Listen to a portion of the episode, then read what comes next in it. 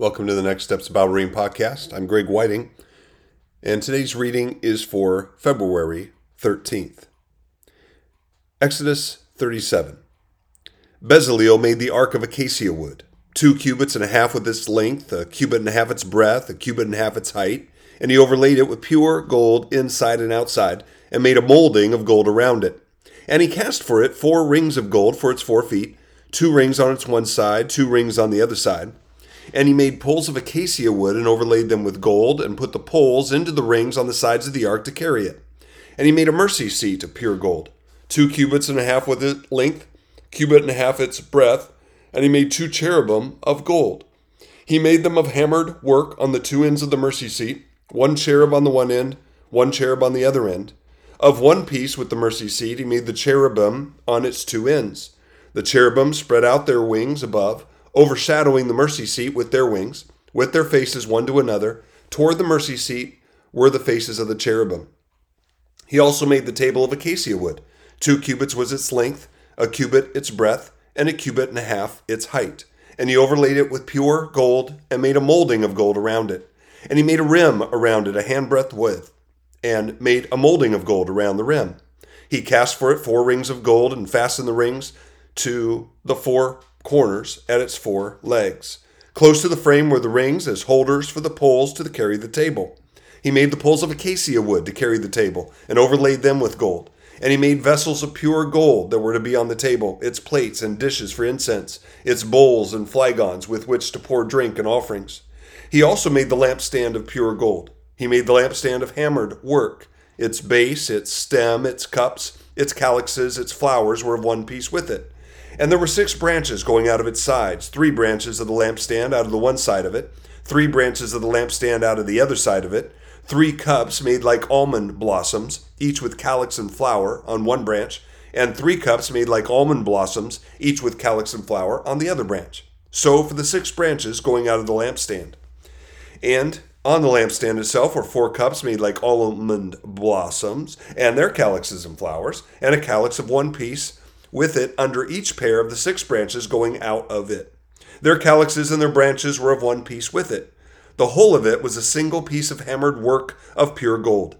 And he made its seven lamps and its tongs and its trays of pure gold. He made it and all its utensils out of a talent of pure gold.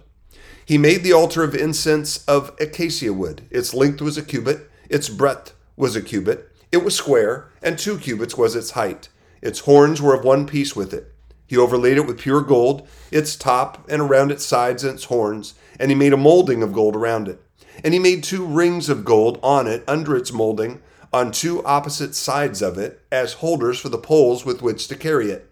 And he made the poles of acacia wood and overlaid them with gold. He made the holy anointing oil also, and the pure fragrant incense blended as by the perfumer. Chapter 38 He made the altar of burnt offering of acacia wood. Five cubits was its length, five cubits its breadth. It was square, and three cubits was its height. He made horns on it for the four corners. Its horns were of one piece with it, and he overlaid it with bronze. And he made all the utensils of the altar the pots, the shovels, the basins, the forks, and the firepans. He made all of its utensils of bronze. And he made for an altar a grating, a network of bronze, under its ledge, extending halfway down. He cast four rings on the four corners of the bronze grating as holders for the poles.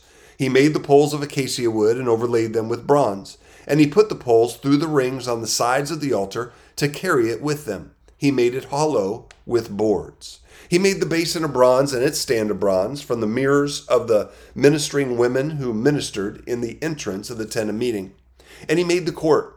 For the south side, the hangings of the court were of fine twined linen, a hundred cubits. Their twenty pillars and their twenty bases were of bronze, but the hooks of the pillars and their fillets were of silver. And for the north side, there were hangings of a hundred cubits. Their twenty pillars, their twenty bases were of bronze, but the hooks of the pillars and their fillets were of silver. And for the west side were hangings of fifty cubits, their ten pillars and their ten bases. The hooks of the pillars and their fillets were of silver. And for the front to the east, fifty cubits. The hangings for one side of the gate were fifteen cubits, with their three pillars and three bases. And so for the other side, on both sides of the gate of the court were hangings of fifteen cubits, with their three pillars and their three bases. All the hangings around the court were of fine twined linen. And the bases for the pillars were of bronze, but the hooks of the pillars and their fillets were of silver. The overlaying of their capitals was also of silver, and all the pillars of the court were filleted with silver. And the screen for the gate of the court was embroidered with needlework in blue and purple and scarlet yarns and fine twined linen. It was twenty cubits long and five cubits high, with its breadth, corresponding to the hangings of the court. And their pillars were four in number. Their four bases were of bronze, their hooks of silver, and the overlaying of their capitals and their fillets of silver. And all the pegs for the tabernacle and for the court all around were of bronze.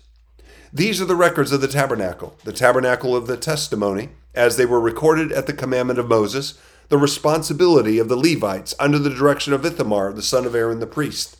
Bezaleel, the son of Uri, son of Hur, of the tribe of Judah, made all that the Lord commanded Moses. And with him was Aholiab, the son of Asamach, of the tribe of Dan, an engraver and designer and embroiderer in blue and purple and scarlet yarns and fine twined linen. All the gold that was used for the work and all the construction of the sanctuary, the gold from the offering, was 29 talents and 730 shekels by the shekel of the sanctuary. The silver from those of the congregation who were recorded was a 100 talents and 1,775 shekels by the shekel of the sanctuary. A beka a head, that is, half a shekel, by the shekel of the sanctuary, for everyone who was listed in the records from 20 years old and upward, for 603,550 men. The hundred talents of silver were for casting the bases of the sanctuary and the bases of the veil, a hundred bases for the hundred talents, a talent a base. And of the 1,775 shekels, he made hooks for the pillars and overlaid their capitals and their fillets for them. The bronze that was offered was 70 talents and 2,400 shekels. With it, he made the bases for the entrance of the tent of meeting, the bronze altar and the bronze grating for it, and all the utensils of the altar, the bases around the court, and the bases of the gate of the court, all the pegs of the tabernacle, and all the pegs around the court. Psalm 32 A Maskil of David. Blessed is the one whose transgression is forgiven, whose sin is covered. Blessed is the man against whom the Lord counts no iniquity, and whose spirit there is no deceit. For when I kept silent, my bones wasted away through my groaning all day long. For day and night your hand was heavy upon me. My strength was dried up as the heat of the summer. I acknowledged my sin to you, and I did not cover my iniquity. I said, I will confess my transgressions to the Lord, and you forgave the iniquity of my sin. Therefore, let everyone who is godly offer prayer to you at a time when you may be found. Surely in the rush of great waters they shall not reach him. You are a hiding place for me. You preserve me from trouble. You surround me with shouts of deliverance. I will instruct you and teach you in the way you should go. I will counsel you with my eye upon you. Be not like a horse or a mule without understanding, which must be curbed with bit and bridle, or it will not stay near you. Many are the sorrows of the wicked, but steadfast love surrounds the one who trusts in the Lord. Be glad in the Lord and rejoice, O righteous, and shout for joy, all you upright in heart. Mark 4. Again he began to teach beside the sea, and a very large crowd gathered about him, so that he got into the boat and sat in it on the sea. And the whole crowd was beside the sea on the land. And he was teaching them many things in parables, and in his teaching he said to them, Listen, a sower went out to sow, and he sowed. Some fell along the path, and the birds came and devoured it. Other seed fell on rocky ground, where it did not have much soil, and immediately it sprang up, since it had no depth of soil. And when the sun rose, it was scorched, and since it had no root, it withered away. Other seed fell among the thorns, and the thorns grew up and choked it, and it yielded no grain. And other seeds fell into good soil, and produced grain, growing up and increasing and yielding thirtyfold and sixtyfold and a hundredfold. And he said, He who has ears to hear, let him hear. And when he was done, those around him with the twelve asked him about the parables. And he said to them, To you has been given the secret of the kingdom of God.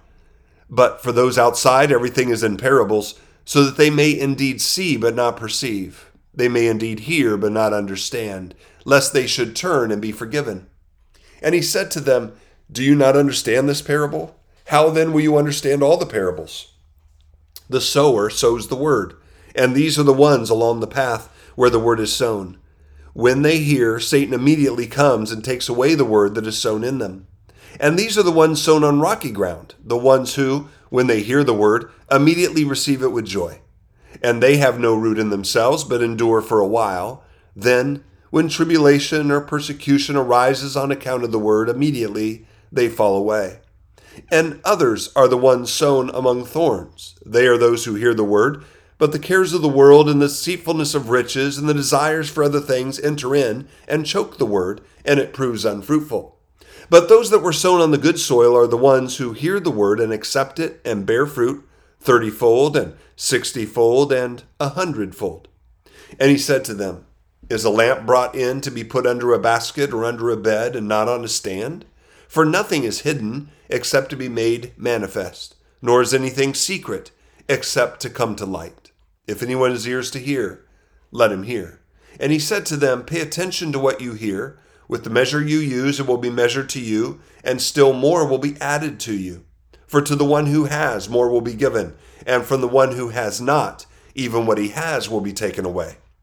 And he said, The kingdom of God is as if a man should scatter seed on the ground. He sleeps and rises night and day, and the seed sprouts and grows. He knows not how. The earth produces by itself first the blade, then the ear, then the full grain in the ear.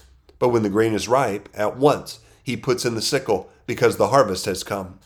And he said, With what can we compare the kingdom of God, or what parable shall we use for it? It is like a grain of mustard seed, which, when sown on the ground, is the smallest of all the seeds on earth. Yet when it is sown, it grows up and becomes larger than all the garden plants and puts out large branches, so that the birds of the air can make nests in its shade. With many such parables, he spoke the word to them as they were able to hear it. He did not speak to them without a parable, but privately to his own disciples he explained everything. On that day, when evening had come, he said to them, Let us go across to the other side. And leaving the crowd, they took him with them in the boat, just as he was, and other boats were with him. And a great windstorm arose, and the waves were breaking into the boat, so that the boat was already filling. But he was in the stern, asleep on a cushion. And they woke him and said to him, Teacher, do you not care that we are perishing? And he awoke and rebuked the wind and said to the sea, Peace, be still. And the wind ceased, and there was great calm. He said to them, Why are you so afraid? Have you still no faith? And they were filled with great fear and said to one another, Who then is this that even the wind and the sea obey him? And that's the end of the reading for February 13th. So, what do we take away from the reading for today? Well, for me, I come to Mark 4 into this last part of the reading where Jesus calms a storm. Uh, but right before that, there's these parables he's telling. And it says, With many such parables, he spoke the word to them as they were able to hear it. He did not speak to them without a parable, but privately to his own disciples, he explained everything. So he's got this relationship with his disciples, those he's training. And he, you know, speaks in parables uh, partly because those who are not able to hear won't be able to understand, but those who are will and with his own disciples, he gives the details. And then they go on to this, um, into the water, into the boat, and they have this storm. And, and Jesus is sleeping, and then he gets up, and they say, Don't you care about us? We're going to die. He calms the storm, Peace, be still. And he says to them, Why are you so afraid? Have you still no faith. And they're still trying to figure out who he is. But what strikes me here is his relationship with his followers. He explains what they need to know when they need to know it. He puts them in circumstances where they are going to fail in their faith. And yet, he loves them. He teaches them. He forgives them, He shows them His power, and He is with them. And that's what I'm going to take away today. Father, I want to thank you that even though I often do not understand what you're doing, I often don't understand what I'm reading, You teach me exactly what I need to know. You help me to understand what is needed. And Father, in this life, as I sometimes fail, well, every day, in some area of faith, you're still with me. You're teaching me. You love me. And you're going to accomplish in me what you have set out to do. And I'm so grateful for that, Father. And help me today to live by faith. In Jesus' name, amen.